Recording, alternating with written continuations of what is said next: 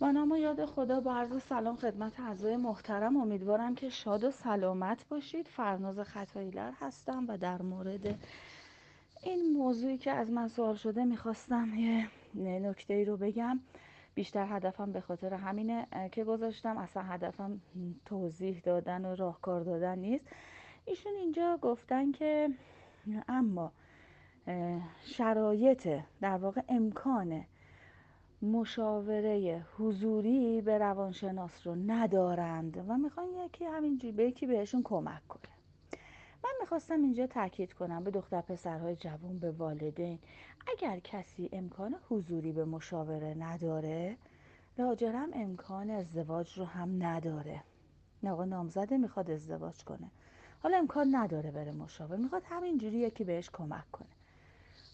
قطعا شرط ازدواج رو هم نداره. چطور آدم می‌تونه وقتی نامزده می‌خواد رفت آمد کنه خرجی بکنه به هر حال رفت آمد با نامزد خرج داره. نمی‌دونم یا یک حد اقلی مراسمات رو و اون چیزهای حد اقلی رو داشته باشه اما نمی‌تونه مشاوره بگیره.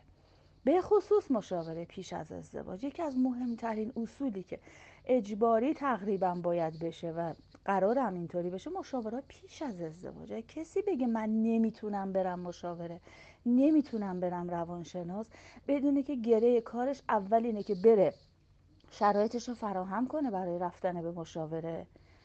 بعدم کلی از گرای زندگیش باز میشه. بعدم می‌تونه بیاد هم به ازدواج فکر بکنه هم به مسائل دیگه.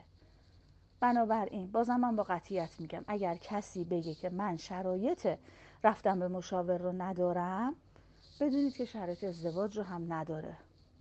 درسته که در این گروه در این کانال هزینه برای مشاوره گرفته نمیشه و بهترین نفر راهنمایی میشه. ولی من منظورم اون فکر و افکاریه که در اون شخص وجود داره. که خب یه آدمیه اومده و میگه که من می‌خوام همینجوری به من کمک بشه. پس بدونه که شرایط ازدواج رو نداره. تمام مشکلات الانش هم به خاطر همینه که شرایطش رو نداره.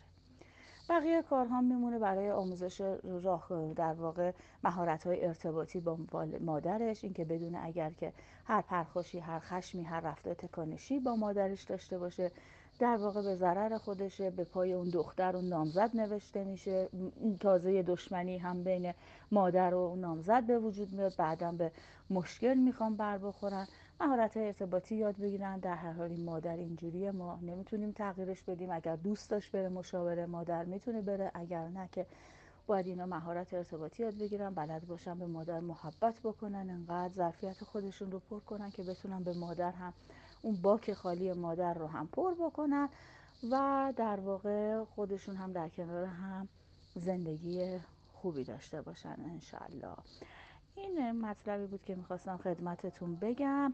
ممنون که توجه کردید و ممنون که گوش دادید.